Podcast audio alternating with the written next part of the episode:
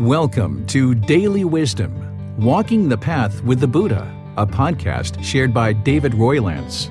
This podcast is dedicated to guiding you to completely eliminate the discontent mind and the suffering it causes by attaining enlightenment. Learn and practice the teachings of Gautama Buddha that will guide you to fully attain a peaceful, calm, serene, and content mind with joy.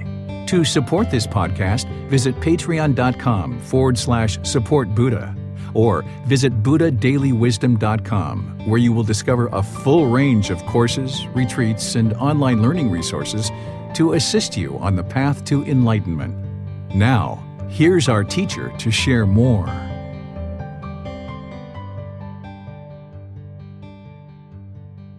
Sawadee Hello and welcome to Daily Wisdom Walking the Path with the Buddha.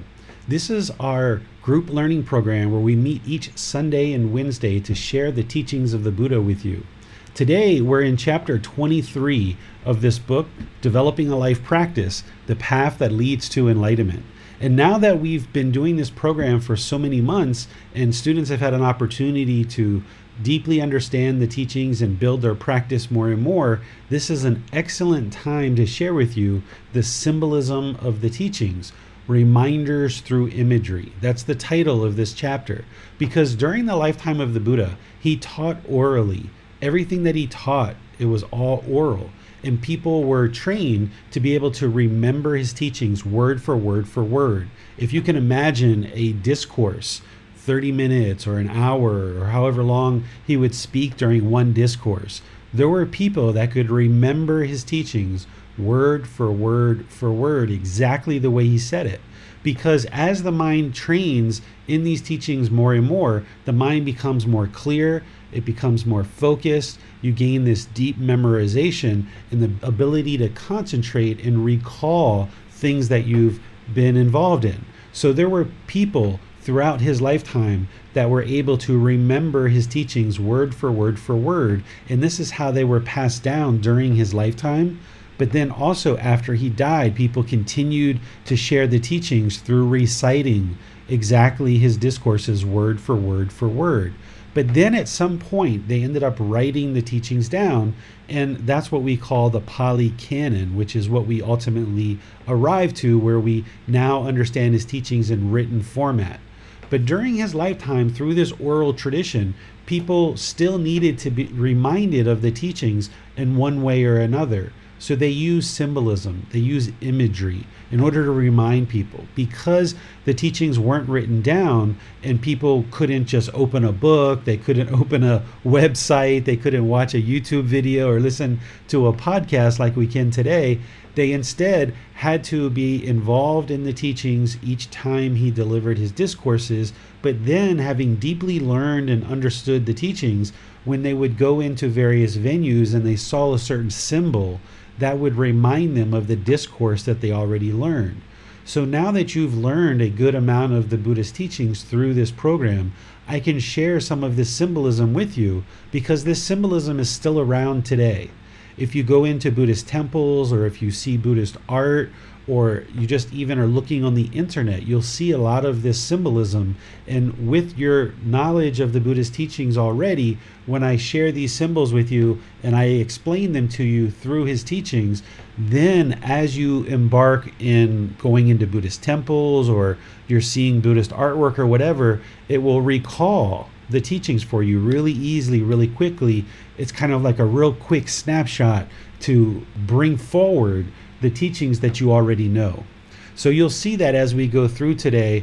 And as we always do, you're welcome to ask questions as we go. I'll display the symbols on the screen so that you'll be able to see the symbols and then I'll discuss them. And then as you have questions for each symbol, I'll accept questions like we normally do through Facebook, YouTube, and Zoom. You can just put your question in the comment section and you'll be able to have your question asked by a moderator.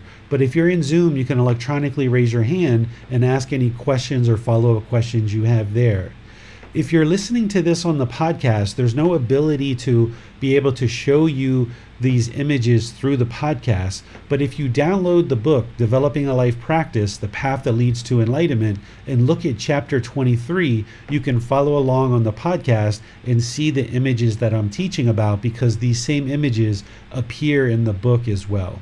So, thank you all for joining today's class. Let's go ahead and move into looking at this first image that is a very common one that you will see throughout the Buddhist world. You'll see this in artwork, you'll see this on statues, you'll see this in temples. There's even some people that will have this tattooed on their body in some place. Oftentimes, this image shows up on Buddhist statues at the third eye, which is between the eyebrows, right in the middle of the forehead. You also see this at different places in books or in Thailand they have these fans that the monks will hold while they're chanting. You'll see the images on there. You'll see them in lots of different places. This one in the center is the one that I'm going to be talking about specifically because this is the most common one. The ones on the sides are kind of derivatives because there's no permanence, right? So even this symbol that I'm going to teach you about, there's derivatives of that. The symbol that you're looking at is to remind you of the path to enlightenment and the ability to attain enlightenment. Encapsulated in this image is essentially the journey that you will experience on your way to enlightenment. This image that we're looking at, it starts in the middle of that circle. So that circle towards the bottom where you see that little point, that's kind of like the start of your very first existence millions and millions and millions of years ago. And essentially, what we've all been experiencing is this constant rounds of rebirth. That circle that you're seeing is the constant round of being born over and over and over again in this continuous circle.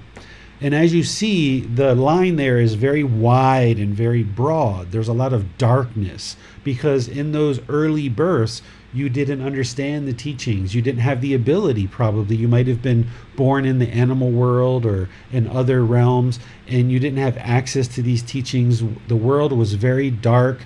There's this wide line where you don't really know what the path to enlightenment is, and that's why it's very broad. But then at some point, you end up in a human birth and as you do and you get closer and closer to these teachings, you notice that the path narrows, that it goes from this thicker, wider line and it becomes narrower and narrower, where you start narrowing in on the path to enlightenment and understanding these teachings. And you're walking forward.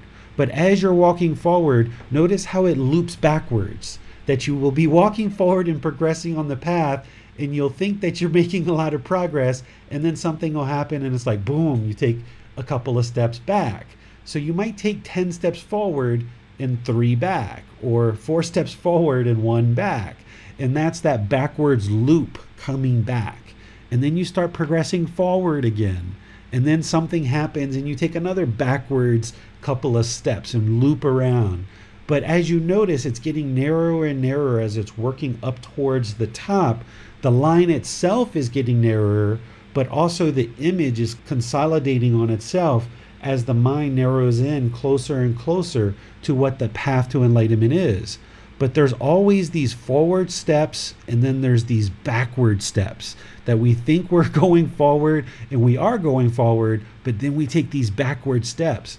But notice, even with the backward steps, there's still this forward progress. So that's what you have to always remind yourself is when you feel like you're stuck in a rut or you feel like you've taken a few steps forward and now you've taken steps backwards, just always remember you are making forward progress.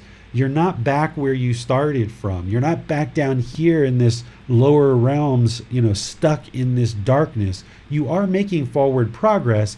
It's just that you're taking 10 steps forward and maybe two back. But as you go, it narrows in closer and closer and closer until eventually you get to this upper part of the image where it eventually becomes so narrow the line actually starts to diminish and fade away to non existence, where there is no longer any rebirth. So this is a symbol that is often referred to as the Na or the symbol of enlightenment. And you'll see this one very commonly throughout Buddhist art, Buddhist temples, and various imagery that you'll see around Buddhist communities.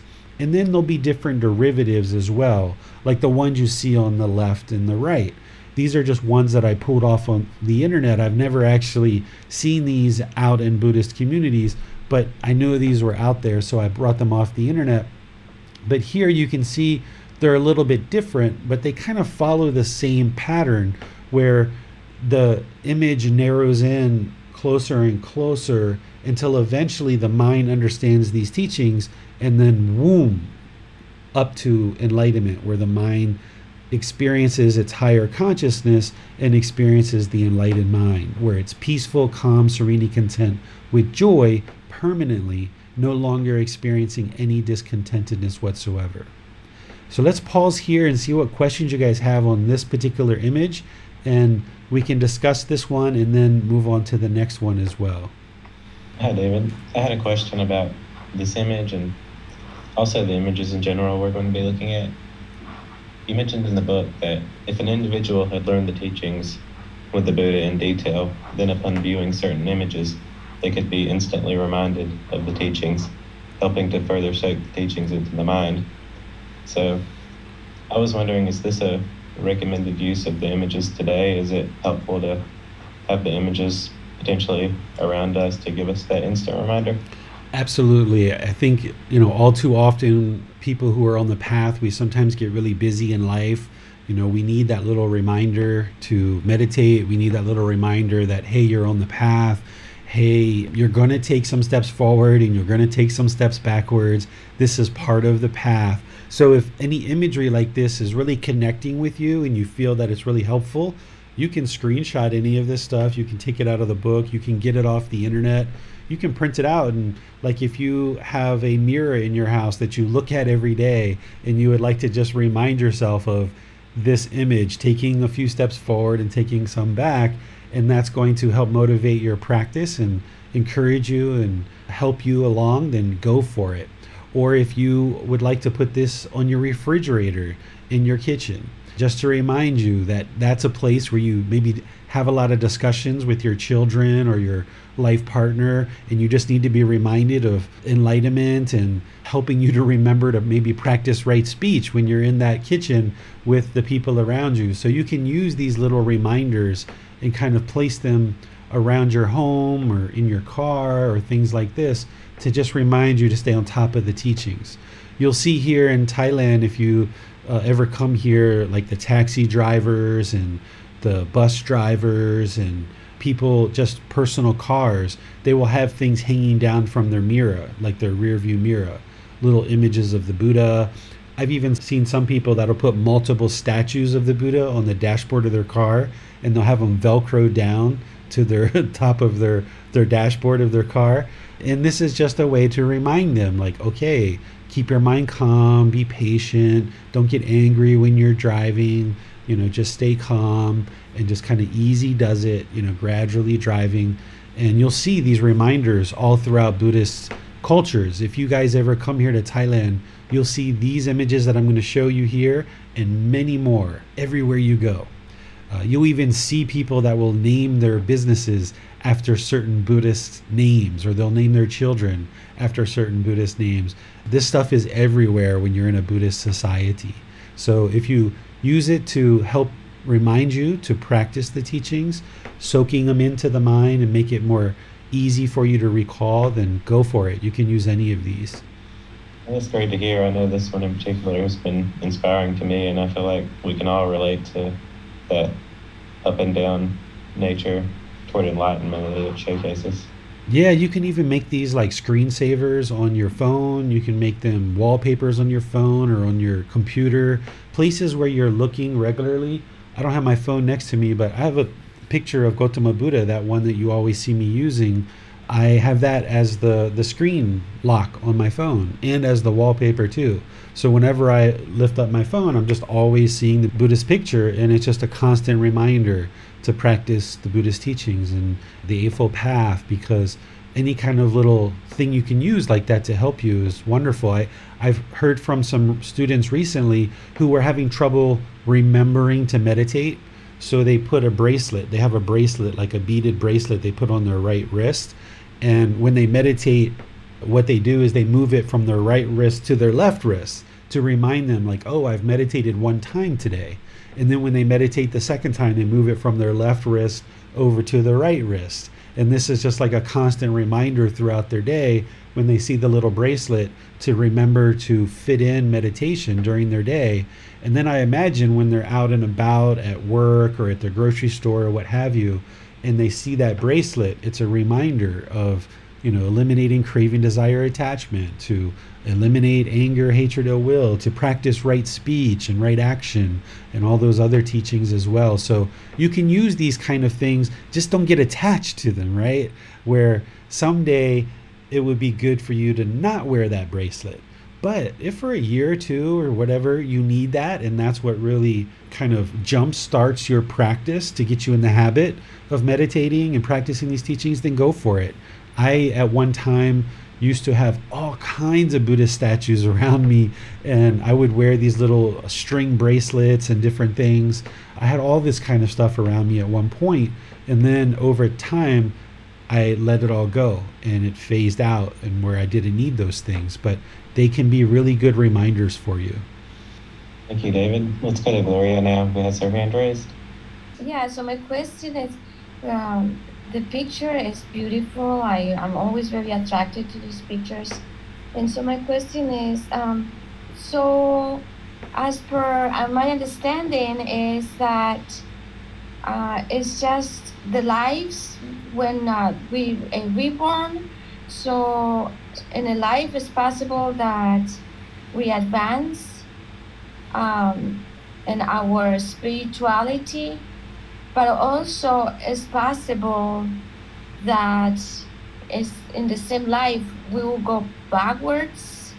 Once you're learning, Gloria, so for example, like the first time you learned the Eightfold Path with me, and you learned, for example, right speech and right action, I'm sure that you agreed, like, wow, this is great teachings from the Buddha. Like, this would truly improve my life. And you learned it, but then when you start practicing it, you're not practicing it to perfection because you can't. You're going to, through trial and error, develop your practice and you're going to be walking forward and you're going to maybe be talking with your sister very politely, very kindly, and everything goes wonderful. But then when you talk with maybe your son, you have difficulties talking with the five factors of well spoken speech, for example, and you might get angry or frustrated. You might even maybe hit your your son right and this can make the mind feel lost and feel like wow you know uh, i'm not as far along this path as i want to be and the mind can get very disgruntled and irritated and feeling guilty and shameful that you're not practicing the teachings to the level of degree that you want to practice them because there's this craving, desire, attachment to be perfect when in reality you can't be perfect in just a few months. You can't just click your fingers and practice the Eightfold Path to perfection. So as you're learning this path, let's just say like Gautama Buddha, it took him six years to attain enlightenment. Well, even in his practice, he took many steps forward in that life and then he took a few steps back and then he took a few steps forward and then he took a few steps back but in that particular life he created enough forward progression by staying dedicated and consistent and diligent to his practice that he ultimately attained enlightenment so every being that attains enlightenment it's not like you start the path and then you know boom straight up to enlightenment there's going to be this winding weaving path where you're going to take some steps forward and you're going to take some steps backwards. This is part of the path to enlightenment that you can't just have this upward trajectory. There's going to be some times where you don't practice right speech and you don't practice right action and your mind does become hateful. And this is part of your learning along this path. And what I think this image really helps you to understand is that that backwards steps is part of the path but if you can see this image that that backward steps is part of the forward progression, then you can keep the mind focused on the forward progression and not be so lost or empty or feeling guilty or shameful just because you've taken some steps backwards. But you can see the forward progression. And to clarify, David, this is representing all of our lives rather than just the life we're currently living, essentially. Right. This represents your entire path to enlightenment. So, this life that you're having right now, while you guys have all decided to become part of the path to enlightenment and, and start actively pursuing the path to enlightenment, in reality, all your previous lives, you've been on this path. You just weren't actively on the path as you are now. So when we were snakes and we were elephants and we were uh, lizards and monkeys and afflicted spirits and in the, all these other different realms, we were being affected by the natural law of karma. We had this whole stream of existences. We were being affected by this natural law of karma. So we were constantly being reborn over and over and over and over and over again. But it's not until you get on the path actively learning and practicing that you're going to see that forward progression all the way up to enlightenment. But for me, looking back and seeing these past lives, I know that even in those lives, I was still pursuing the path to enlightenment, just not as closely and making the same amount of progress that I have in this particular life. So you can envision this symbol as being all your lives and essentially, that circle at the bottom is when you were constantly being reborn over and over and over again. And once it starts moving off to the right and makes that loop, that's where you're starting to actively practice the path to enlightenment. And now you're truly making forward progress as it becomes narrower and narrower and working your way up to enlightenment. So, this image can remind you of the path to enlightenment, that it is going to include multiple rebirths, being reborn over and over and over again, and it's going to involve these backward steps. But as long as you stay committed and dedicated and diligent, it will narrow. This path will narrow, and it'll become more and more clear to you what is the path to enlightenment and how to practice it in order to attain enlightenment. Thank you, David. That's all we have for now. Okay. This next one we call the Dhamma wheel. Dhamma means the teachings. That's the Pali word. You might even heard the word Dharma, but Dhamma is the Pali word. So people usually refer to this one as the Dhamma wheel. What this one is is this has a lot of different symbolism in it. If you notice, there's eight spokes. Okay, whenever you see eight in Buddhist imagery, it's referring to the Eightfold Path. Whenever you see three, it refers to the Buddha, his teachings, and the community. Okay?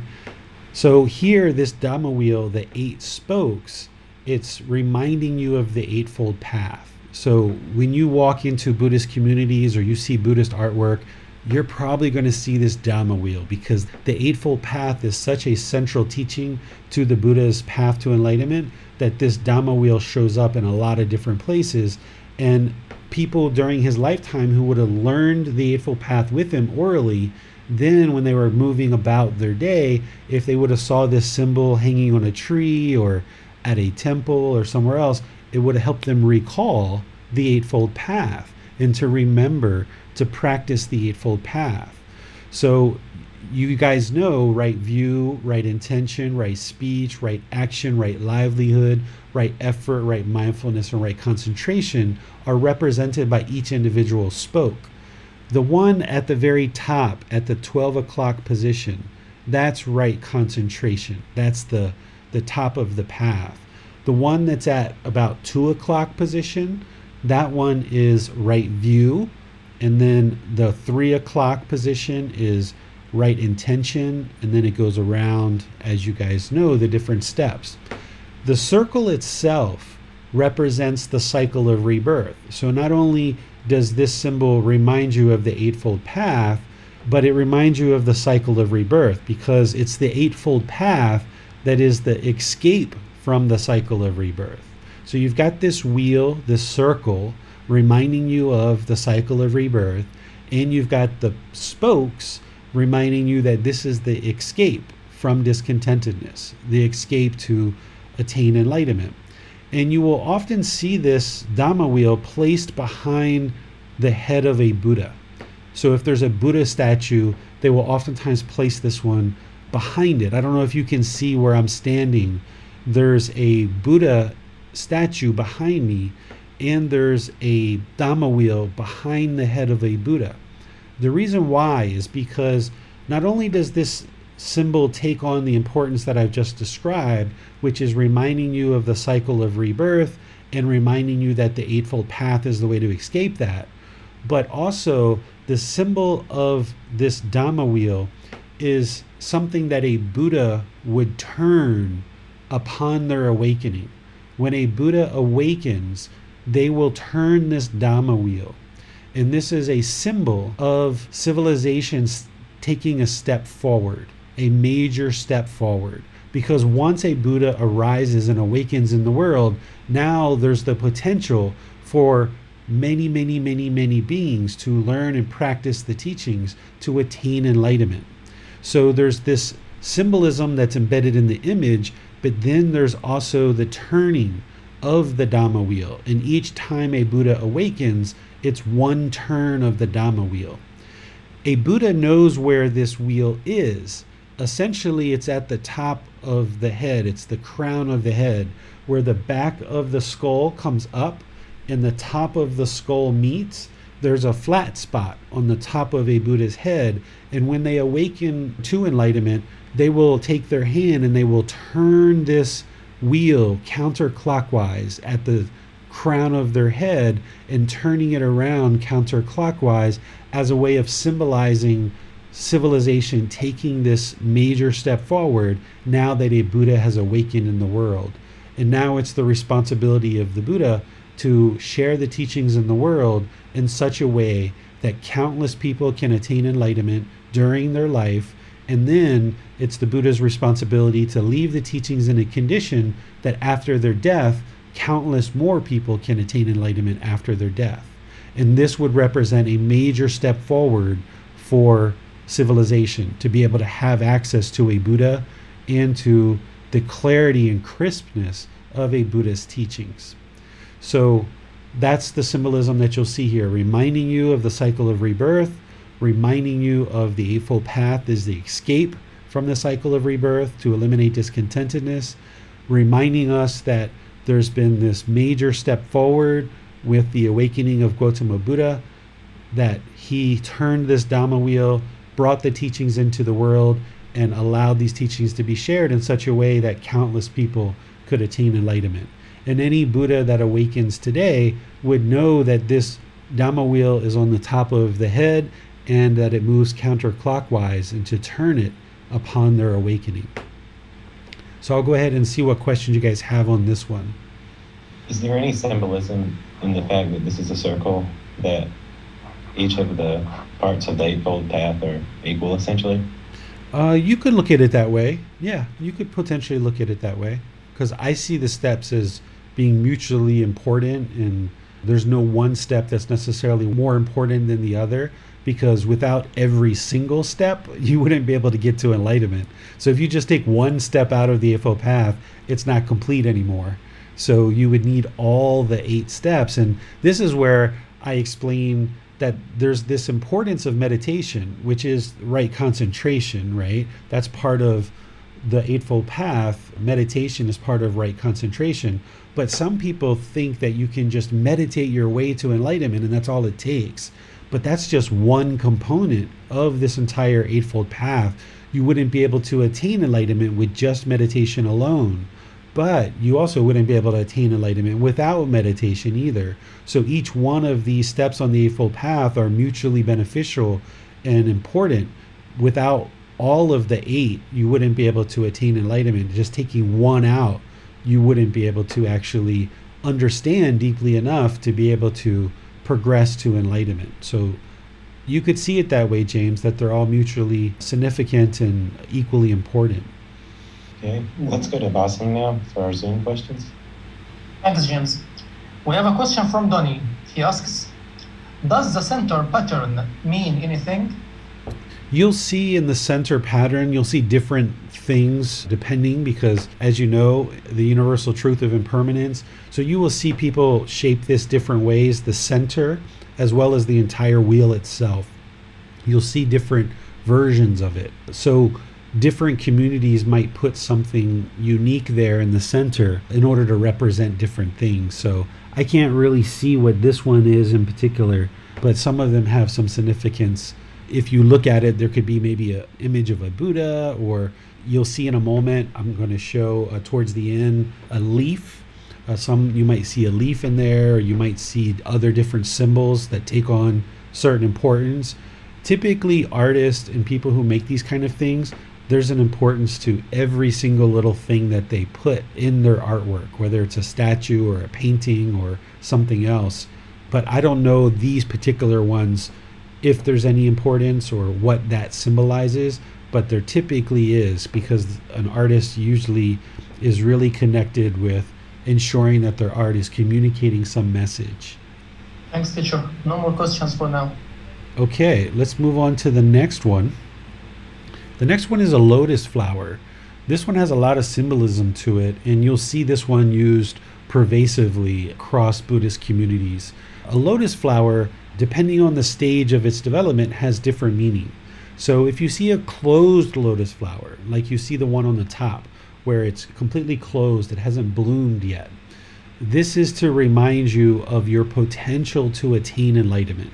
Just like every flower has the potential to bloom, a closed lotus flower is reminding you that you have the potential to bloom because attaining enlightenment is like blooming right?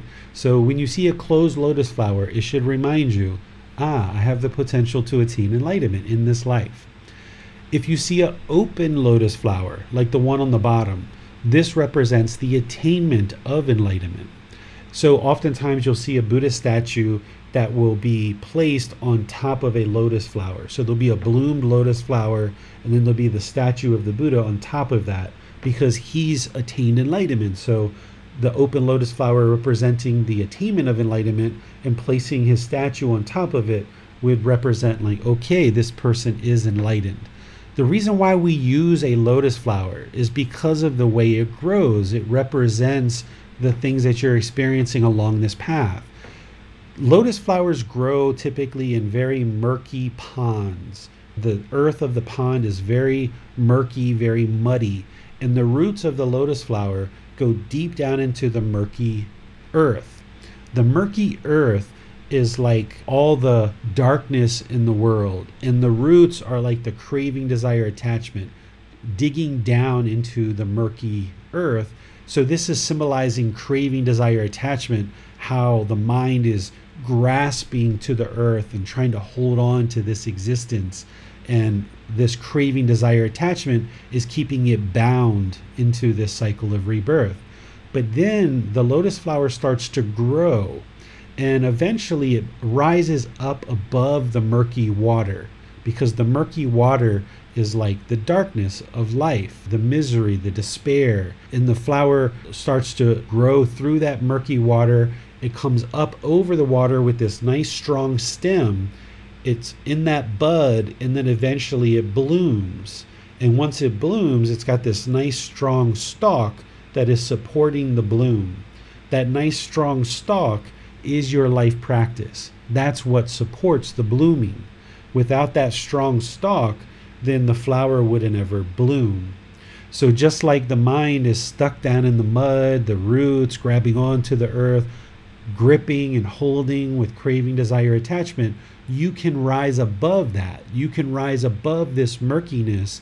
And the way that you do that is with a nice, strong life practice. Just like the strong stem that rises the flower up above the murky water and ultimately blooms, it's your life practice, which is that strong stalk that helps you move through the murkiness of this world and eventually allows the mind to bloom over time. And that's a slow process of gradually growing a lotus flower. It's not a real quick thing, it's a gradual process. So let's see what questions you guys have on this. We have no questions at this time, David. Okay, so let's move to the next one. This is something that I'm showing you that is a combination. I did not create this, I saw it on the internet, but this is where, with the previous definitions that I gave you, you can actually understand this symbol. So even though nobody ever explained this to me, even though I've never actually seen it other than the internet, I can look at this symbol and I know exactly what it means because there's the combination of two things here. You've got the symbol of enlightenment, where there's this circle representing the cycle of rebirth, the path to enlightenment, moving forward, taking steps back, moving forward, taking steps back, narrowing in closer and closer and closer, and then eventually you get the lotus flower at the top. So, this is an artistic rendition of putting multiple symbols together to represent the symbol of enlightenment. So, you'll see sometimes artists who will embellish things and they'll use their creative expressions as a way of putting different symbols together. And you'll see this as you go around in the Buddhist communities, different artwork, different symbols.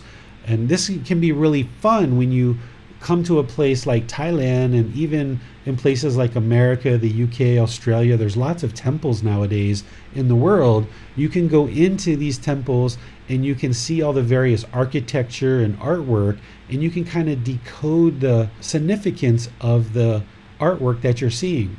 Here in Thailand, we've got temples anywhere from 700 to 1,000 years old. So people constructed these temples, they put artwork in them, and now it's kind of like decoding what people a thousand years ago were trying to share with us about what they understood of the teachings. And you understanding the teachings today, you can look at symbols that were created a thousand years ago and you can know exactly what they were trying to share, whether it's a Dhamma wheel talking about the Eightfold Path and the cycle of rebirth and so forth, or whether it's a symbol like this. And even temples in places like America, the UK, Australia, that have maybe only been built in the last 50 years, they also will have symbolism like this around that you can go in and you can kind of tour the temple and it becomes a very fun thing to do. Here in Thailand, it's almost like a family activity that on the weekends when COVID's not around, you will see massive numbers of Thai people as families traveling around to different regions of the country and they will just be going in and out of these temples and kind of looking at the artwork, looking at the architecture, talking to the monks, talking to each other, and really enjoying these temples that they've built over the course of many generations people have donated land, people have donated money, people have donated supplies, people have donated their time to be able to construct the temples. And now Thailand's got what I've seen upwards of 40,000 temples. And the landmass of Thailand is actually smaller than Texas. So there's over 40,000 temples here. About 33,000 of them are active. There's some temples that are no longer active.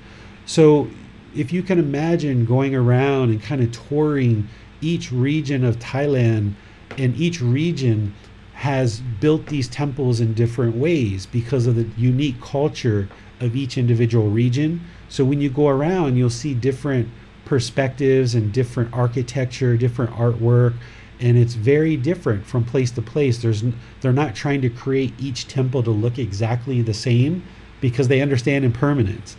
I've never actually been in two temples that were exactly the same ever. So every time you go to a temple, it's a unique experience and it's a very enjoyable experience that you can go with your friends or your family as an activity on the weekends or holidays. And it doesn't cost anything because the temples were already donated and built. And oftentimes, Thai people will go in and make donations as they go in and out of the temples, but it's not required. You can just go in and look around and observe. This is something that people travel to Thailand specifically for this.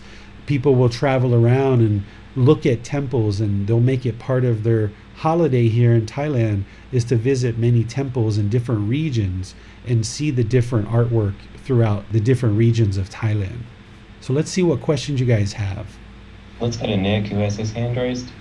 I was wondering, with, with COVID, are the temples open for visitors or just um, less people visiting and going in?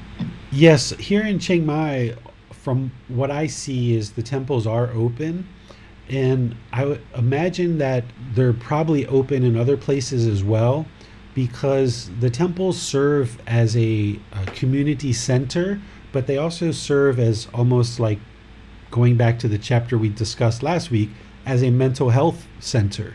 So when Thai people are struggling and they have uh, challenges in their family, they will go visit the temples and talk to people who understand the Buddhist teachings in order to get help with their family situations. So, where in places like America, we might go to family therapy or marriage counselors or things like that, in Thailand, they have this enormous support where the Thai people are providing offerings and donations to all of these practitioners who are learning and reflecting and practicing these teachings.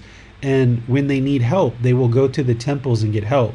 So, right now during COVID, I imagine with people dying, there's a lot of people who do need help to help them process that experience with the death. Also, it's the temples that take care of the body when the body dies. They will have crematoriums inside the temples. So the bodies, when they die, will go off to the temple in order to get cremated. So I suspect that now the temples are open and serving the purpose of supporting the cremation of bodies, but also supporting the Thai people as they're having trouble with money or they're having trouble with their families or other issues throughout daily life. The ordained practitioners and teachers like me support our students as you're meeting challenges and difficulties in your life. That's what we're here for, is for you to reach out, let us know you're having challenges in your life, and get help with teachings to help you move forward in practicing them closer and closer. So uh, I suspect that they're open, Nick. And I used to teach at a temple in the city, and I was still teaching there for a while, but I've recently stopped because COVID went up in Thailand. So I've stopped teaching there so that we don't have a large group of people collecting. But that's not typically what you'll see at a temple.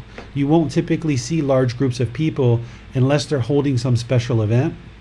Typically, what it is, is just a place where the monks stay and they sleep there and they take care of the facility.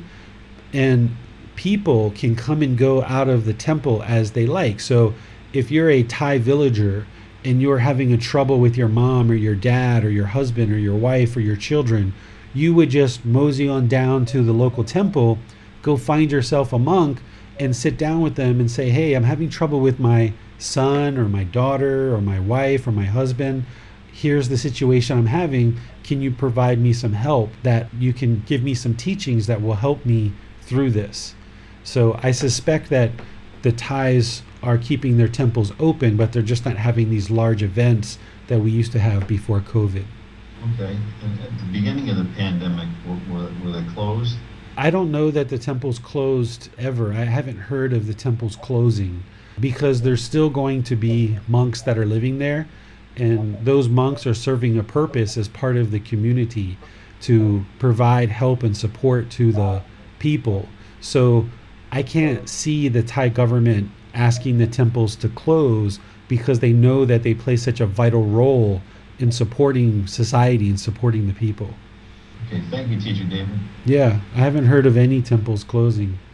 I was wondering, David, for any students who may be artistically inclined, is creating artwork with the symbols and creating artwork inspired by the teachings, is that a recommended way of really exploring the teachings further?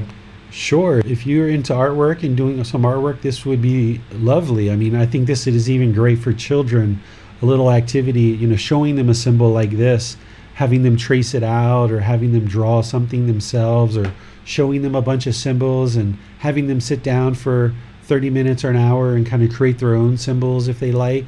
This is a great way to get them active and involved in whether it's children or adults, to represent and express what we understand about the teachings. That's how we express ourselves, not just through speech, but through artwork as well. Yes, I know Judith has shared some beautiful artwork before on Facebook with us. Indeed, indeed. She makes some wonderful stuff. Well, that's all the questions we have for now. Okay, let's move to the next one. this is kind of an interesting story. Here you see a big snake at the base of stairs. A lot of these temples that are built here in Thailand and around the world, they will typically have these long stairs that will lead to the actual temple. And you'll see these big statues of these snakes at the base of the stairs. The snakes themselves, we call them in English, we call them the king of the serpents or the Naga king. This is kind of like the highest being of the serpents. And there's a story around this particular serpent that I will share with you. I don't know that this story is necessarily true or false, but nonetheless, when I share this story with you, embedded in the story, there's a bit of the teachings of the Buddha that are embedded in it. I suspect this story isn't true because as you hear the story that I share with you, there aren't beings that can do these kind of things today, and I don't think there were beings that could do these kind of things during the lifetime of the Buddha. But nonetheless, there's this kind of mythical folklore that gets handed down from generation to generation. And in some of these stories, you will hear the teachings of the Buddha if you understand what the teachings are. So let me share with you the story, and then at the end of the story, I will share with you the teachings that we can extrapolate that are part of the story. So, the way the story goes is that during the lifetime of the Buddha, as he was teaching and he had these large collections of people that would come to learn with him, that there would be ordained practitioners and household practitioners that were all learning the teachings with the Buddha. And as the Buddha would teach, you know, he would teach for multiple hours at a time, and oftentimes the people in the audience would fall asleep. That isn't necessarily a bad thing, right? Like we kind of see that as, oh, that would be disrespectful if you fell asleep during the talk of a teacher. But oftentimes when you're learning the teachings that awaken the mind, the mind is working so hard to try to understand the teachings, it can get very tired and the mind can actually fall asleep and people can doze off. So during the lifetime of the Buddha, the story is that there was this being who was in the animal realm, this king of the serpents, that was so close to becoming human that he could transform himself to looking like a human being. And he was so interested in learning the Buddha's teachings and attaining enlightenment, he would transition from looking like a snake to looking like an ordained practitioner wearing robes with a shaved head. And he would go into the discourses of the Buddha and he would listen to the discourses right alongside the ordained practitioners. And nobody knew that he was a snake because he had transitioned himself to look like an ordained human being. And as the Buddha would teach more and more and more, and people would kind of doze off, this being dozed off as well. And he dozed off and fell asleep and he lost his consciousness in his sleep and his body transformed back to the snake. And as different ordained practitioners were waking up around this being, they observed this large snake amongst them and they got very scared and very afraid and they ran to get the Buddha. The Buddha came over to see what was going on because an enlightened being particularly a Buddha, but an enlightened being, has no fear whatsoever. So he just calmly, patiently walked over and he saw this snake there and he woke up and the Buddha asked him, like, you know, why are you here? You know, what are you doing? You know, the practitioners are being shaken up by your presence. You know, what's happening essentially? And the snake says to the Buddha that he's interested in attaining enlightenment and he really would like to learn the Buddha's teachings. And the Buddha says, you know, well, you're a snake, you're in the animal realm. You can't attain enlightenment in this existence. It looks like you're close to becoming human, and perhaps your next rebirth will be in the human realm, and you can learn the teachings then and attain enlightenment then. But right now, you are a animal and you're not able to attain enlightenment. And you're disturbing the practitioners who are very scared so I would like to, you know, ask that you don't come into the talks because you're kind of creating this disruption and this fear. So the snake was respectful and agreed with the Buddha that it wouldn't be wise for him to come in and kind of shake up the crowd and being scared of him. So he said that what he would do is he would go outside and he would stand guard and he would guard against any evildoers who were going to come and do evil to the Buddha or to his teachings.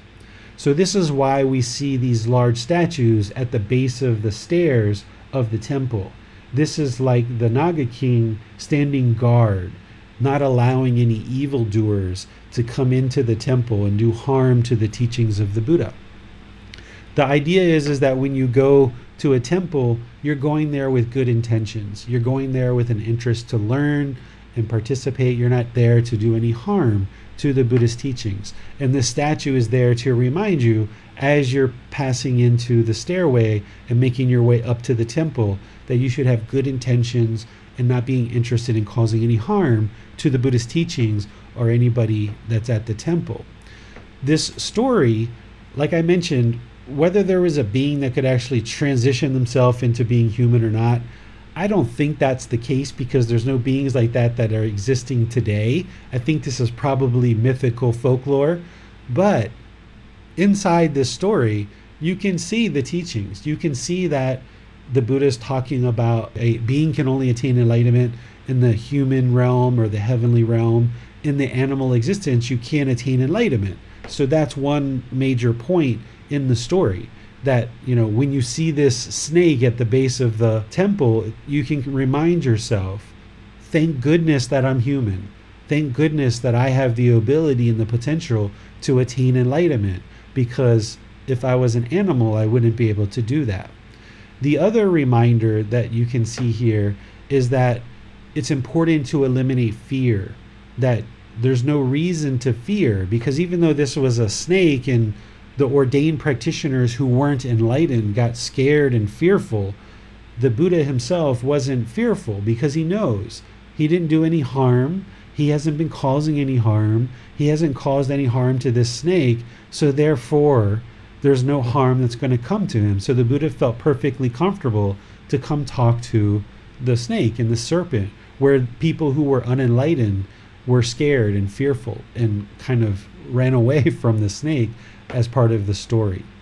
So, this is part of the story. Another part that you can remember and use is the dedication and the commitment that this snake had that, okay, if you're not going to allow me to learn the teachings as being a snake, I'm going to go outside and I'm going to stand guard, right? He's committed, he's dedicated. He knows that it's the Buddhist teachings that lead to enlightenment. So he's dedicated to protect the teachings of the Buddha. So, this is some of the story that you'll hear related to this particular statue. And when you see it, you can perhaps remember some of that to remind you about the lessons from this story. So, let's see what questions you guys have. So, David, in regards to being grateful for our human existence, would you say that most of our past existences have been that other than human? Yes, it's very rare to experience a human birth. And for anybody who's alive today, I would say the vast majority of us have been experiencing countless rebirths in all the other realms before we ever arrive to the human realm. And this may or may not be your first human birth. You may have had previous human births before this that you just don't recall at this time. But for sure, you've had countless animal existences. Even the Buddha himself recounted countless animal existences that he had, as well as some human existences that he had as well. And he talks about the countless rebirths that we've all experienced as part of the animal realm. Because once you're in the lower realms of hell, animal, and afflicted spirits, those lower realms, it's very hard to get to the human realm or the heavenly realm. So you have almost like five, six, eight hundred rebirths in those lower realms just to get one opportunity to get to a human rebirth. So anybody who's a human today would have had just, you know, countless animal rebirths and probably rebirths in the other lower realms as well before you ever make it to the human world. But from those animal rebirths, you can move from animal straight into human You can move even from hell into human or even into heaven. You can move from the afflicted spirits realm into human in heaven as well. There's no kind of sequential ordering. You can move in and out of these realms at different ways, different times. From my experience, the vast majority of us have been reborn out of the animal realm. And there's surely some of us that have had previous human existences, but the vast majority of the human population has been reborn out of the animal realm. This is the reason why you see over the course of many generations the animal realm has shrunk. There's statistics that I've seen that 99% of all animals that once existed in the world are now extinct. So even though there's lots of animals that are still in this world, scientists say that represents only 1% of the animals that existed at one time in the world. And as the animal realm has shrunk and there's less and less beings, that's why we've also seen the human population expand. Our human population has been constantly growing at an exponential rate for several generations now. We're at the highest point of human population of 7.5 billion human beings. And the reason why there's been that explosion of humans is because there's this shrinking of animals. And then once a Buddha comes into the world and these teachings end up being shared wider and wider, you're going to see this shrinking of the human world and this expansion more of the animal realm. And you'll see more and more beings being reborn into heaven as well, and more and more beings escaping the cycle of rebirth. So eventually, this whole cycle of rebirth will flush itself out, and more and more beings will attain enlightenment, and all of these realms will start to empty out. Hey, David, I was wondering, is there any inevitability of life itself ceasing to exist because all of life becomes enlightened? Yes, you know, the Buddha never talked about that in detail, but the way that I understand it is that as these teachings spread throughout the world and more and more people attain enlightenment, therefore there's not rebirth, that these realms essentially flush themselves out.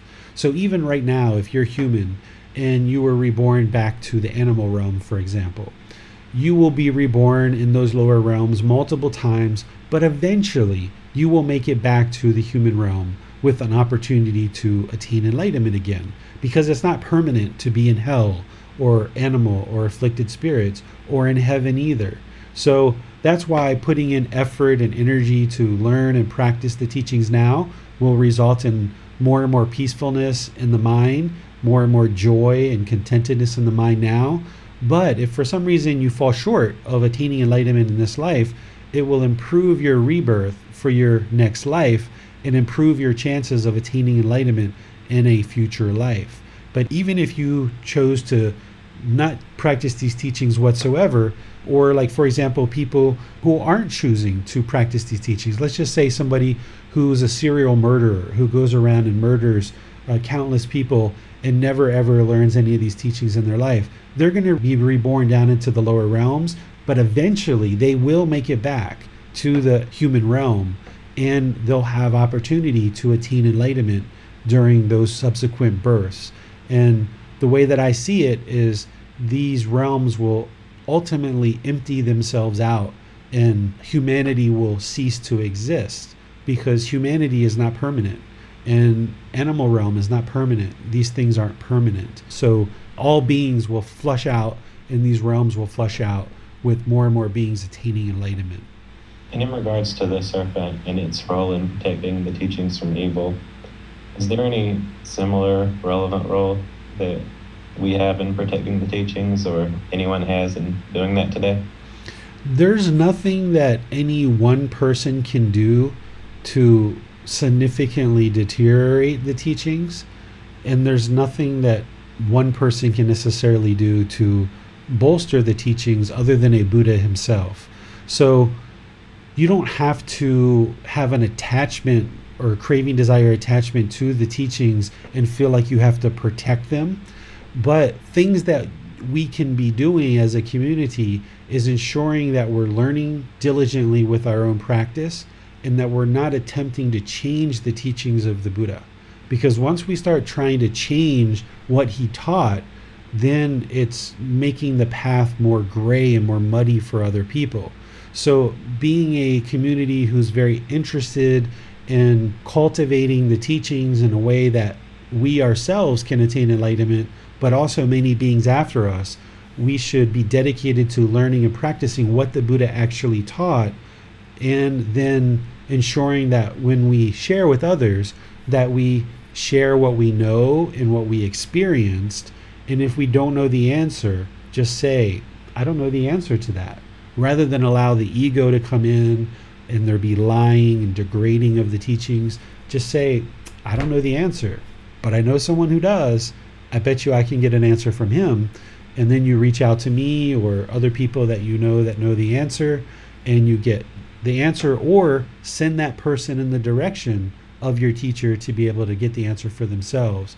So, the way that we can ensure the longevity of these teachings is to ensure that we're staying close to learning, reflecting, and practicing in the way that the Buddha actually taught. And that's why this book series that I wrote and all the classes that I teach, I stick very close to what the Buddha taught, what I experienced, what the students are observing is working for them and what the Thai people say is, yeah, that's the teachings that we've been learning. The people that are in our community who are enlightened monks or enlightened people, you're teaching the same thing that they're teaching. And that gives me the confidence in confirming those four different ways. Is one, everything that I teach is from the Pali Canon. I've investigated and experienced the results of what the Pali Canon talks about when I teach, the students experience the results as well. And when Thai people talk to me and ask me, What are you teaching? And then I share it with them, and they say, Oh, that's what our enlightened teachers are teaching as well. So you're teaching the same thing they're teaching. So by confirming it those four ways, you can ensure anything that I'm sharing is the truth, but you still don't believe me. You learn it, you reflect on it, and you practice it to see the truth for yourself.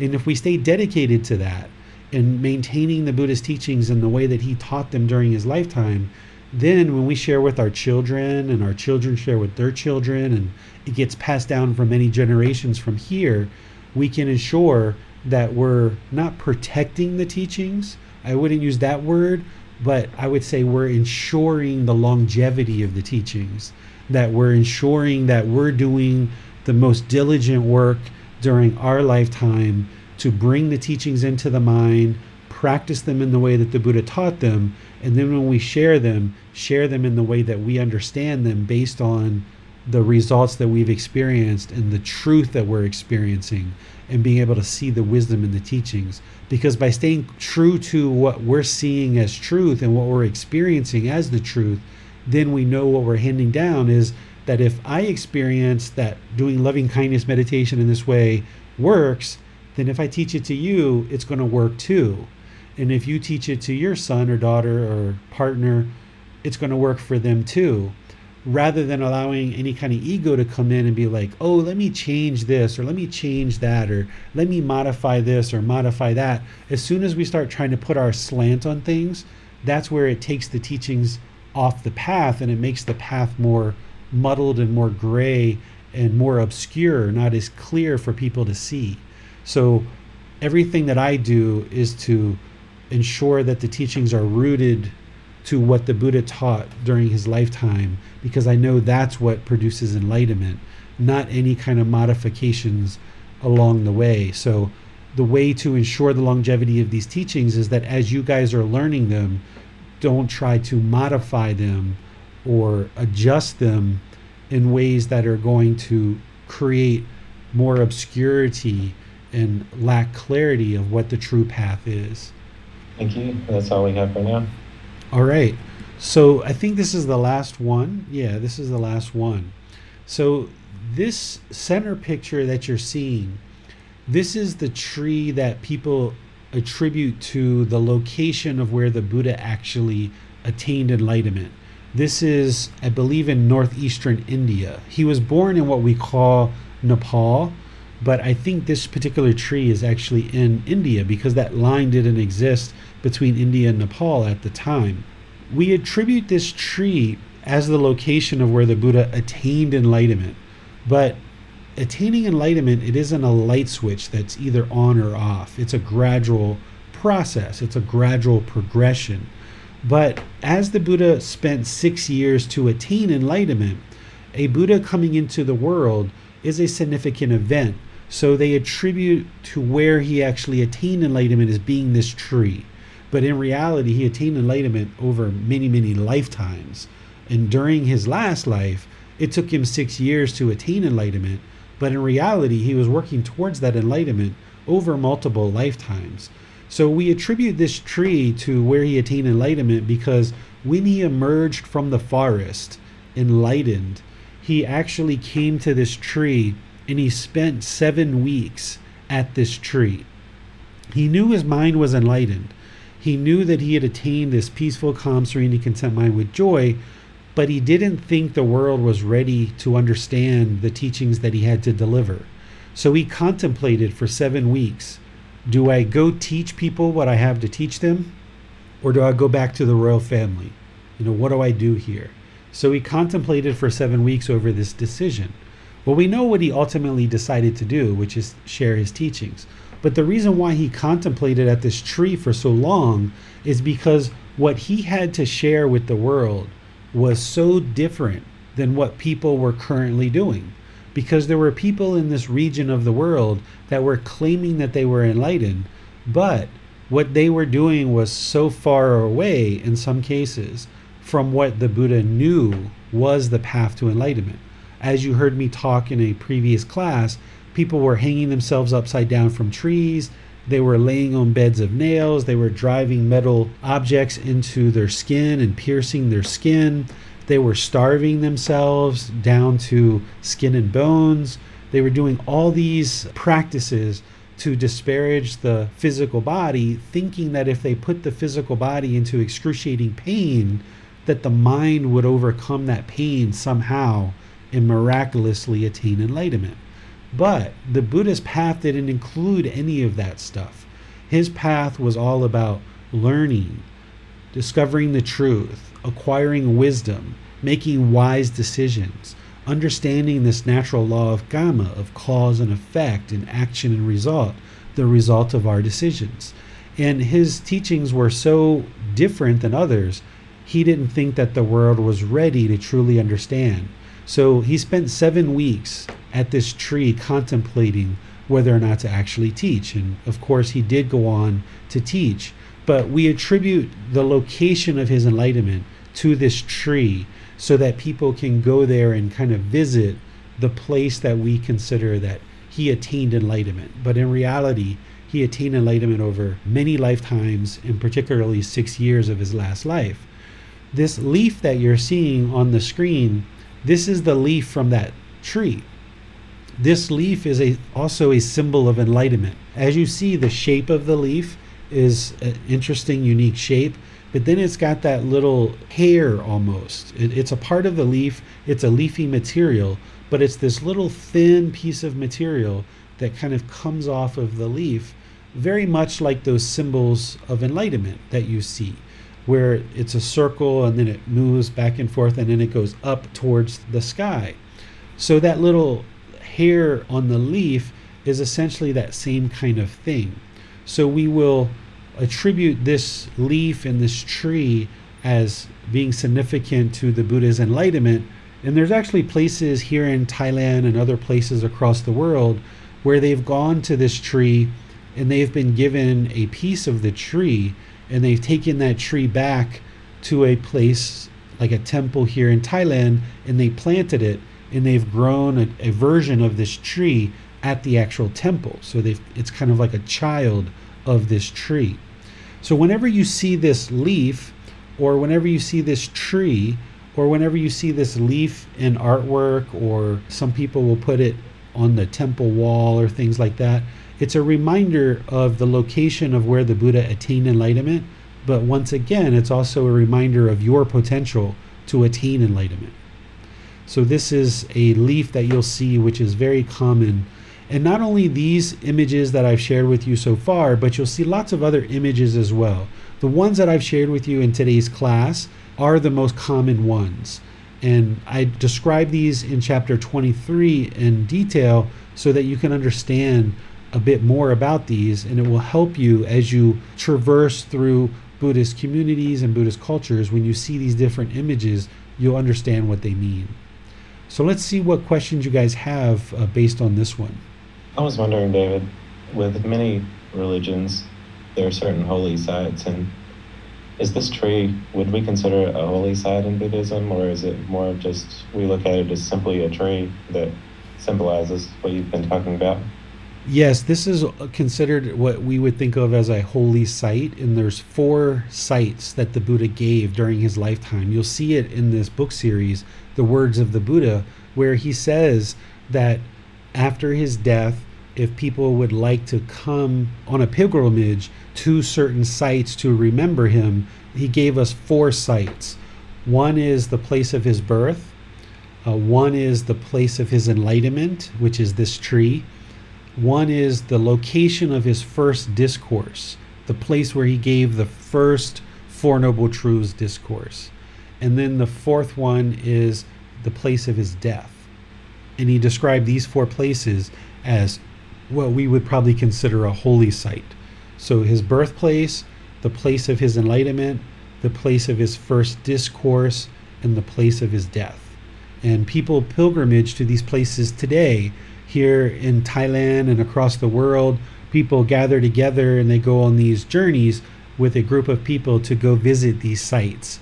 And you'll see all kinds of people who are interested in going to see these places. And you can f- see them on youtube that people from china and japan and thailand and all kinds of places will come to these locations in order to pay respect to the buddha for his teachings would that be a worthwhile goal for us to have to eventually by the end of our life visit some of these sites you could but don't make it an attachment because if you never actually get a chance to go to those places and you die, then you're going to be reborn. So if you have the opportunity, if you have the ability, sure, you should go visit, but don't allow it to be a craving, desire, attachment to do so. The Buddha did share in his teachings that if anybody were to die on their way to one of these sites, that they would be reborn in heaven as part of their rebirth. And you'll see that when we get into further part of these books, as I'm sharing them, you'll see his teachings about these four sites, but he also shares about if anyone should happen to die in their journey to one of these sites, they would uh, attain a rebirth in heaven. But yeah, if you would like to go see these sites, I think it would be a wonderful thing to do, but just don't hold it as a craving. Just maybe potentially go visit, but it's not required of you. I would imagine that the Buddha would be more interested in you attaining enlightenment to learn and practice his teachings rather than hold on to a craving to go see one of these sites. Yes, I suppose what's most important is what we're doing on a daily basis in our daily lives. Exactly. He even talks about one of the best ways to respect him as a teacher is to actually learn and practice his teachings. He talks about that as being the primary thing throughout his teachings. Let's go to Miranda now. Hello, David. Um, if you said it, I missed it entirely. Uh, the name of that tree is that a Bodhi tree? People call it a Bodhi tree. The Latin name is Religious Borealis or something like that. I have it in the book. I have the scientific name. But people will typically refer to it as a Bodhi tree, B O D H I, Bodhi tree but there's a, a more formal name for it that people will refer to it. And it's in a place called Bodhi Gaya, is the place where it's located. But if you did a Google search for the location of the Buddha's enlightenment, you'll get a proliferation of these pictures, but as well as links of tour groups that will actually you'll be able to tour and go visit these places. I have a friend who is uh, the president of the temple in Washington, D.C. And every year he takes a tour group to these sites, all four sites, and some other sites. So if you were really interested in going to see these sites and traveling with a ordained practitioner and traveling with somebody who actually knows these sites really well, because he's not only visited them countless times, but he's written books about them as well. He has some published books about them. I could connect you up with him and you could get involved in one of his tours. He usually takes a couple busloads of people every year to go see these sites around October, November timeframe. Okay, thank you, sir. Mm-hmm. Let's go to Marcia now. Uh, Teacher David, please could you just explain to me um, again, possibly um, getting born from the animal realm into the human realm? How does that actually take place if animals d- don't have access to teachings? I'm still a bit Sure. um, unsure of how that how that actually happens. Sure. So there's the, the natural law of karma, which just like the natural law of gravity, it just functions. It just exists. You know, you can't turn off gravity. Uh, you can't turn it on. It affects all of us, whether we know about the natural law of gravity or not. You know, when we were two, three, four years old, the natural law of gravity was unknown to us, but it still affected us. And just like the natural law of gravity, the natural law of karma functions the same way that it's there and you can't turn it on, you can't turn it off. Whether you know about it or you don't know about it, it still affects you. So, for example, a lion or a cheetah who is actively killing, they're still being affected by that killing. Even though they, they're not aware of the natural law of karma, they have no ability to learn the teachings and understand the teachings, they're still being affected by it. And oftentimes, this is why lions get killed. They get killed by hyenas or they get killed by other lions. They get killed by elephants or rhinoceroses. Uh, lions go around killing a lot, so they oftentimes end up getting killed too. They have a very short lifespan. But when a being is dead or when it dies, if there's craving in the mind, this yearning, this longing, this mental longing with a strong eagerness, there's going to be rebirth. Craving, desire, attachment is the fuel that causes rebirth. Every single animal is going to have craving, desire, attachment. They can't attain enlightenment in an animal existence.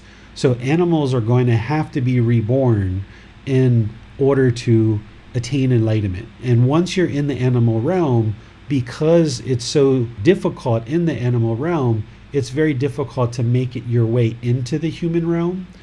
But because of the, the ignorance, because of the unknowing of true reality. So, this is why the Buddha calls rebirth in the animal realm like being stuck in a prison, that it's very difficult to get out. But eventually, beings come out of the animal realm. So, if you think about animals like a elephant, for example, an elephant is really well known to have compassion. An elephant is known to have clarity of mind. An elephant is known to have a concentration and, and good recall of memory. This is because elephants, in terms of the, the animal world, are the closest to the human rebirth as opposed to something like a lion that goes around killing all the time. Elephants don't really kill very much. They can kill, they will kill, they have killed, but not all of them do. So even though in the animal realm they're unable to actively learn the teachings, they can be reborn into other realms. Even human beings who don't have access to these teachings, these natural laws of existence, they're not dependent on somebody learning the teachings to be able to accomplish the goal.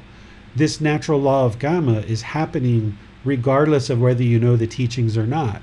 So even people who are Muslim or Christian or uh, no faith background whatsoever, they're still actually being constantly reborn based on the natural law of karma, whether they learn these teachings or not. There's no dependency on having to learn these teachings in order for this natural law to affect us.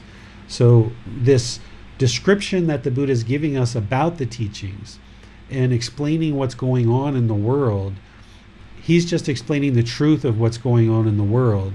You don't need to understand that truth in order to be experiencing it. For example, you didn't understand the universal truth of impermanence. You didn't understand the universal truth of impermanence before learning the Buddhist teachings, but you were still experiencing the universal truth of impermanence throughout your entire life You just weren't aware of it.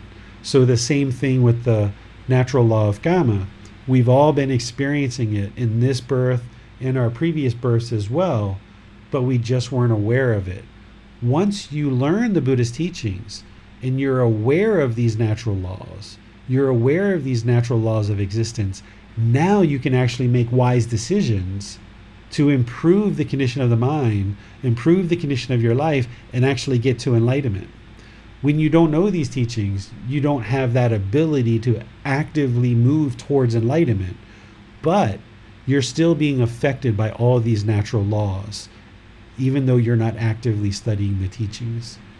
Are there any things, David, that we can do to assist individuals in the animal realm to have a human rebirth, even if simply letting them live out their karma? Letting them live out their karma, not euthanizing animals is really important. There's a lot of euthanization of animals these days because oftentimes when they're pets in our home and they're sick, the human being experiences grave suffering and discontentedness in their mind when they see their animals that are sick. So we end up euthanizing them. But that's an intentional death. We're actually killing the animal. We shouldn't do that. Let them live out their full life.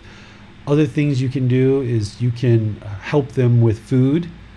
Uh, so here in Thailand, it's really common. Like there's lots of street dogs here. There's cats on the street, even wild animals. Thais take very good care of the animals in order to ensure that they have the food that they need. Because essentially, what animals do is they go around craving food, craving sex, craving play. They will kill, they will sleep, these kind of things. So, what the Thais feel is that if we just kind of give them food and make sure that they're able to eat food, that that's one less craving that they have to have. They don't have to fight for their food. They don't have to kill for their food. They don't have to do those kind of things. And it kind of helps the temperament of the animals to calm down where they can then get to a better rebirth in their next life. So you'll see in temples here in Thailand lots of stray dogs and stray cats. You'll see lakes that are like full of fish and turtles because nobody kills the animals that are around the temples. And the animals find out that, oh, I can go to the temple and that's where lots of food is. So you'll see a lot of animals congregating around temples here in Thailand, and you'll see the people will give them food as a way of helping them so they don't have to fight for their food or kill for their food. We've been looking at the various symbols, and I believe you mentioned that people oftentimes will have tattoos of the symbols. And I was wondering if you, for anyone who may be enthusiastic about the teachings and considering getting a tattoo, I wonder if you could kind of walk us through things to think about in regards to the teachings and potentially getting a tattoo to represent that. If somebody would like to get a tattoo, it's their their choice. Uh, they're you know have the free will to be able to do that and get whatever tattoo they feel like they would like to get. That's completely their free will. But since you're asking me, if it was me, I wouldn't get a tattoo because when we start decorating the body, it starts to reinforce the self it doesn't mean if you've gotten a tattoo that you're somehow bad or you've done something unwholesome. That's not what I'm saying at all. But if you continue to decorate the physical body, then we start to identify with this physical body as being the self, and it starts to reinforce the personal existence view. So, for somebody like you who's asking me the question, I will share like, if it was me, I wouldn't get a tattoo at all. And if you notice, I didn't put that anywhere in the book and I would only share that with somebody who asked the question because I wouldn't stop somebody from getting a tattoo. I wouldn't even say it was unwholesome to get a tattoo. I would just say that in getting a tattoo, it's reinforcing in the mind this personal existence view. And what you're trying to do as part of this path is stop associating with this physical body as being who you are as a person. And when we start putting artwork or jewelry or things like this on the physical body, it starts to make the mind feel that this physical body is the self. But aside from that, if you're going to get a tattoo, you can get any kind of tattoo you like, whether it's the symbol of the Na or the symbol of the leaves. Some people put those in different parts of their body. I would suggest putting them in respectful locations if you're going to put them somewhere in your body. Some people will get images of the Buddha himself, like they'll try to replicate what they think the face of the Buddha looks like. There's people here in Thailand that really look down on that kind of stuff because putting the face of the Buddha on your body is, for some people, they consider it to be disrespectful. Uh, and then, of course, there's other people that think it's one of the most respectful things you could do. And there's people who, when they put the face of the Buddha on their body, they will sometimes put it on their leg or their ankle or their foot. And here in Thailand, the lower part of your body, it's more dirty. It's considered to be most disrespectful. So here in Thailand, if you're sitting on the floor with a group of people, you wouldn't point your feet out towards other people. Because if you can imagine walking around in flip flops or sandals, or a lot of people in olden days walked around with no shoes at all. Like the Buddha, he didn't wear any shoes. So the feet got very, very dirty. So it's kind of customary before you go into a house that you wash your feet before you go inside to clean off any dirt. So if you go inside and now you point your feet towards people when you're sitting down, it's considered to be disrespectful in a culture like Thailand. So putting a tattoo of the Buddha on your ankle or your foot or your leg, for some people, they consider it highly disrespectful to do something like this. So if you're going to choose to get a tattoo, uh, you'll have to think about, you know, arm, uh, shoulder, respectful places where, like, you know, if you put it on your breast or you put it near your private area or your inner leg or your foot or things like this, this can potentially be disrespectful. And that's why for me, I have never gotten a tattoo. I've often thought about getting a tattoo. Uh, I've considered it not a Buddhist tattoo, but I've thought about getting tattoos of like my son and his birthday or something like that on the body. But I've decided not to do that. So I'm not against tattoos. I don't think tattoos are bad. I don't think they're good or bad or wholesome or unwholesome. But I just think that you've got to take into consideration this personal existence view that you're trying to get rid of. And you also have to take into consideration if you are going to get a tattoo, where to put it and what type, and ensure that you're doing it respectfully. Thank you, David. Let's go to Miranda now. Um, I was kind of like going to follow up James' question here. Would it be more acceptable if someone was trying to remind themselves about teaching and wanted to put a tattoo on the body somewhere? Um, perhaps like a henna tattoo? Would that be more acceptable because that's not permanent and after a time would fade away? There's really, in my view, I don't think about it as being acceptable or unacceptable because if we think of it that way, then that means somebody has to create the rule. Who's creating the rule of you know what's acceptable and unacceptable? So that's why I started out after James said this is like everybody's got free will to do whatever they they choose. And then I would say that yes, henna tattoos are, are not permanent, but ink tattoos aren't permanent either. They fade, they change, all that kind of stuff, right?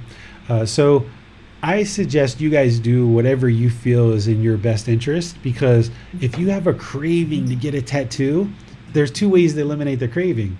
One is to actively eliminate it through training the mind. The other one is just get the tattoo and that eliminates the craving. So that's why I wouldn't tell somebody to not get a tattoo necessarily because if their mind is just craving one so badly, then maybe they might choose to get one. My wife's got two tattoos. Uh, she's got one on her hip, she's got a butterfly, and she's got on her inner arm written in Thai, it says uh, Buddha Wajana, which means the words of the Buddha. And she sees on her inner arm every time she's doing something because she does massage as a career. So she's always looking at her hands when she's doing massage. She looks down and she sees Buddha Wajana on her inner arm every day, multiple times a day.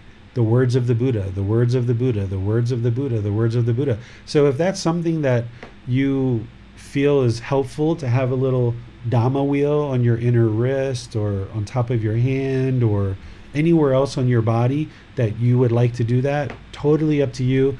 I would teach you regardless. I wouldn't look at it as a good thing or as a bad thing. Honestly, I think artwork on the body is oftentimes very beautiful, very ornate. I mean, the artists that do this work, absolutely phenomenal. It takes an enormous amount of skill to be able to do that. And that's where each person just has to choose for themselves what they would like. You know, if I see somebody with a tattoo of a Buddha on their foot, I don't think of them as good or bad or indifferent. It's just their personal choice. But just be aware that if you roam about Buddhist communities, that there's other people who will look at Buddhist tattoos below the waist as being disrespectful. And you may encounter somebody who becomes disgruntled when they see a Buddhist tattoo below the waist. And that may or may not change your opinion of whether you would or wouldn't get it. But I would just say, you know, think about it, you know, in relationship to personal existence view and all the other teachings. And if you would like to get a tattoo, go for it and send me a picture, you know, if you like. Um, but uh, I, I have no interest in getting a tattoo. Yeah. Um, that doesn't sound like a good way to spend a couple of hours getting poked with a needle over and over again. But perhaps henna that'll last for a week or so. yeah, this can Could be be, fun. this can be a way to eliminate a craving if somebody has a craving to get a tattoo, is to get a, a henna tattoo. But it's important because some people have very strong opinions about tattoos, and there's people who's even students of mine who have tattoos, plenty of tattoos. Um, so that's why it's important that people understand that it's not wholesome, it's not unwholesome, it's not good, it's not bad. It's just one of those things that you should consider. And you'll find lots of people in Buddhist communities have tattoos. And it's all about your mind, it's all about your practice and what you've got going on. So if you were to get a tattoo, it's not for somebody else. It's not to please somebody else. It's it's your own practice, and you decide whether it's something you'd like to do or or not do. But since James asked the question, uh, for me, my personal decision is not to get any tattoos. But I don't have an opinion of whether somebody else should or shouldn't, because it's their own personal choice, their own free will. Okay, thank you, sir. hmm So would you say that the symbols we've been studying, they can be very useful as tools, whether that be as a potential tattoo or a bracelet or perhaps a magnet on the fridge representing a symbol. But what's most important, I suppose, is that we use them as tools rather than turning them into attachments. Right. If you know the teachings, these symbols and this imagery can help you in your practice and support your practice. When I was living in America, I don't know how much you guys know about my background, but I had Thai massage spas and I had a Thai massage school and I had everything decorated in Thai art. Uh, so I imported a lot of things from Thailand back to America. You know, wood sculptures and artwork and statues of the Buddha and all these different things. And I had all this stuff decked out in our massage centers in our school. And every day, you know, I would go to work pretty much and I would see all this artwork and I would see these statues and I would see all these things. And it reminded me of the teachings of the Buddha. During that time, I wasn't really actively studying and I wasn't actively teaching the way that I am now. I knew very little about the Buddhist teachings compared to what I've come to understand now. But during that time when I was bringing in and drawing in all this artwork and creating this environment around me that was very Buddhist and very Thai, it did really support even the little bit that I did know about the teachings. It really supported me in furthering to understand the teachings. And these are things that can be helpful. Like if you've ever seen Johnny, I don't know if Johnny's here today. He usually comes on Saturdays.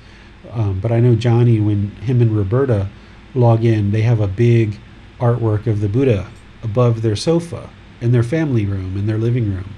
Uh, this can be a great kind of thing to have in your home. But what you've got to do is ensure that the mind's not attached to it. That if this painting was damaged, if it was lost, if it was stolen, if there was a flood or a fire, you know, how would your mind feel about that? So, as long as you're deciding to bring these things in as a way to support and encourage your practice and you're not getting attached to them, whether it's a tattoo or a bracelet or an artwork, that's the whole goal is unraveling all this craving, desire, attachment to the point where you don't need these things.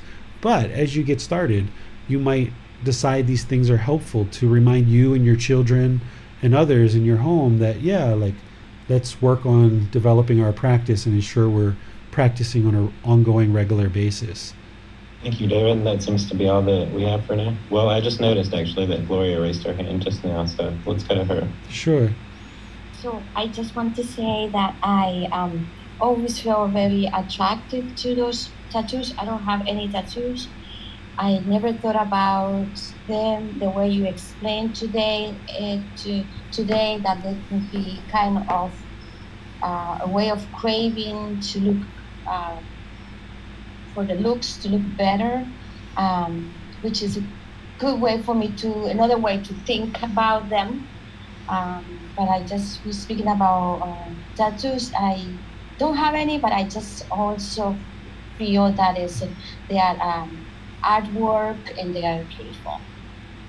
I agree. Wonderful artwork I've seen on people's bodies, and I have such admiration for the artists who do that and for the people who think up these tattoos because sometimes it's the client who goes in with an idea to the artist and then the artist kind of brings it to life. Such amazing technology that we have these days that has evolved over multiple generations. So if you've gotten a tattoo in the past or you currently have tattoos, great. That's wonderful. Uh, if you're thinking about getting a tattoo and you either decide to get one or not get one, great. That's wonderful. It all comes down to personal choice, and that's why there should be no judgment whatsoever in these teachings. So if you encounter someone who has tattoos, no judgment. They're not good, they're not bad, they're not wholesome or unwholesome. It's just, hey, person decided to get tattoos. Beautiful. You know, I've seen outstanding artwork on people's bodies and there's nothing about the choice to get a tattoo that makes somebody either wholesome or unwholesome. It's just individual's free choice. Um, you'll see lots of ordained practitioners who have tattoos, and they'll either have gotten them prior to becoming ordained, or some of them will get them while they are ordained. There's even Buddhist monks who do tattoos. The Buddha didn't teach them to give tattoos and suggested that they shouldn't give tattoos as part of their practice. But even today, you'll see people in Thailand that are monks that are.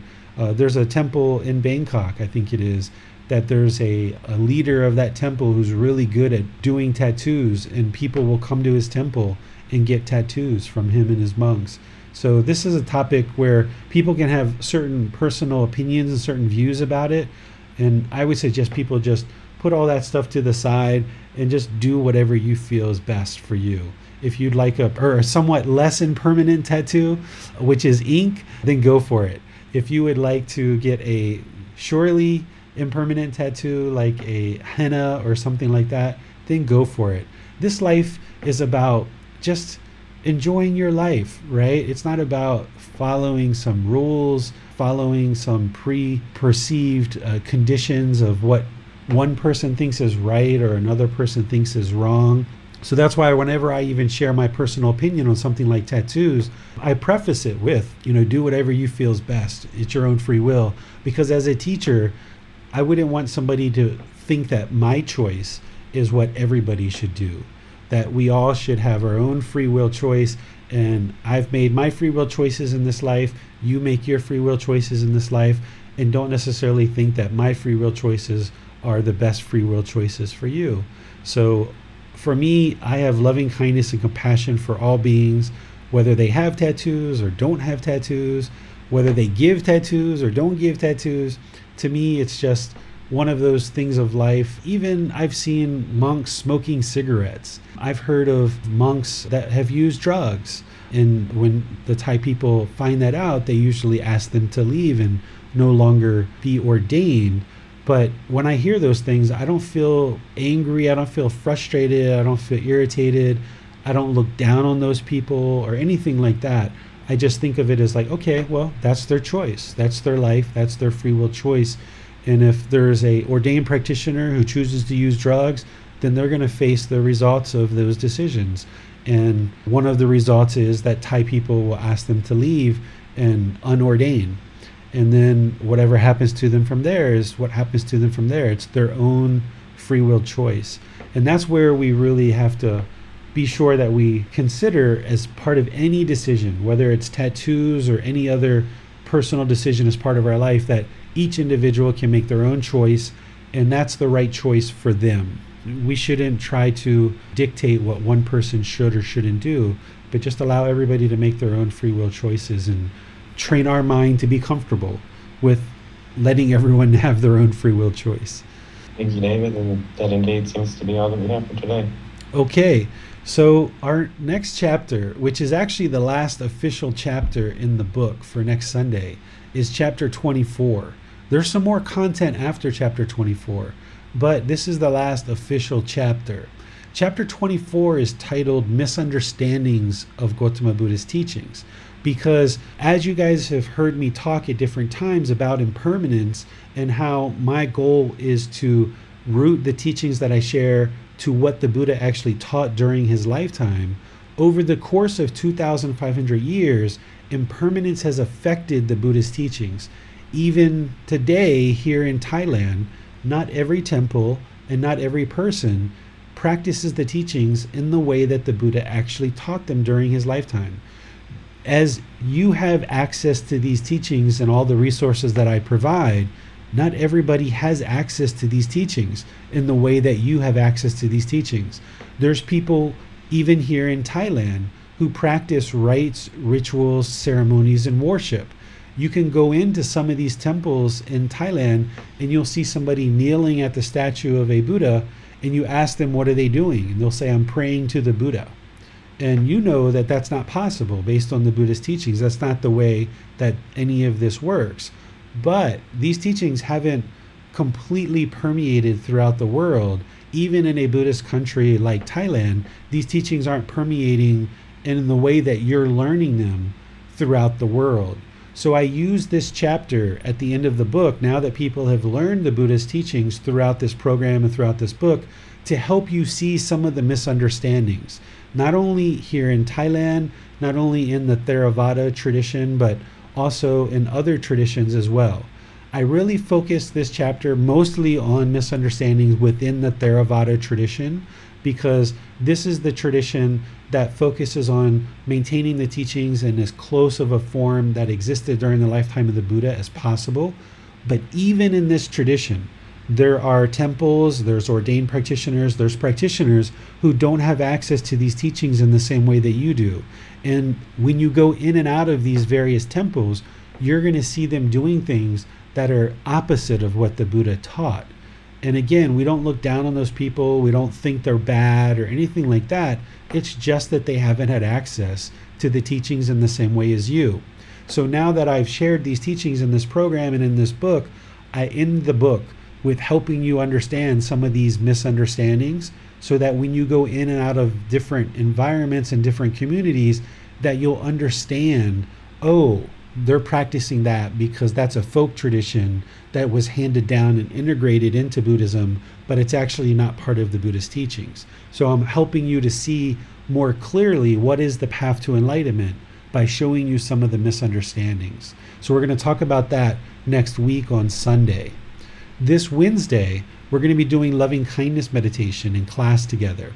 And then, here in a matter of just a few weeks, we'll be moving into the frequently asked questions section, which is the last additional content of the program and of this book. But then there's one extra class that I've added to the end of our schedule, which is called the five hindrances. Now that you've learned all the Buddhist teachings for a big dose of it in this program, the way that we're going to end the program is talking about the five things that are hindrances and that will block you or obstacles from the actual attainment of enlightenment. So we're going to talk about those as the last part of this program. So we've got another, you know, 3 or so classes and then we're going to restart again on September 1st. So if you have already blocked out of your plans to continue learning and go through this program again, you can continue to learn and go through this program again. Or you can also join the Saturday class, which is the Pali Canon and English study group. Some students will do both at the same time. Some students might only have time to do one or the other. So you can decide that as you go. We just restarted the Pali Canon and English study group yesterday, but in reality, you can join that program at any time. There's really no real starting point and ending point for that program. So as you continue to finish out the rest of this book and finish out this program, there's a few more kind of miscellaneous things that we're going to cover as a way of kind of rounding out your education and making sure that you really are clearly seeing this path more and more clearly. And there's one point here in another week or so that I'm actually going to be talking about how to determine if you've attained enlightenment. That's one of the last things in this book is how do you know if you've actually attained enlightenment? So we're going to be talking about that as well. So we've got some kind of miscellaneous content to cover as we finish up this program. And as always, anytime you have questions, just let me know either in class, in the Facebook group, by sending a private message or scheduling a personal guidance session to get some of your questions answered. So, thank you all for your questions and your diligent study. As you need help, feel free to reach out and I'll be here to help you. So, have a lovely rest of your day. I'll see you in a future class. Sawadee Thank you for listening to this podcast. To provide support for this podcast, visit patreon.com forward slash support Buddha. To access more teachings, visit buddhadailywisdom.com. There, you will discover a full range of courses, retreats, and online resources to assist you on the path to enlightenment. Remember to establish a daily, consistent meditation practice, along with learning and practicing these teachings. A well developed meditation practice is the foundation in which to train the mind to attain enlightenment.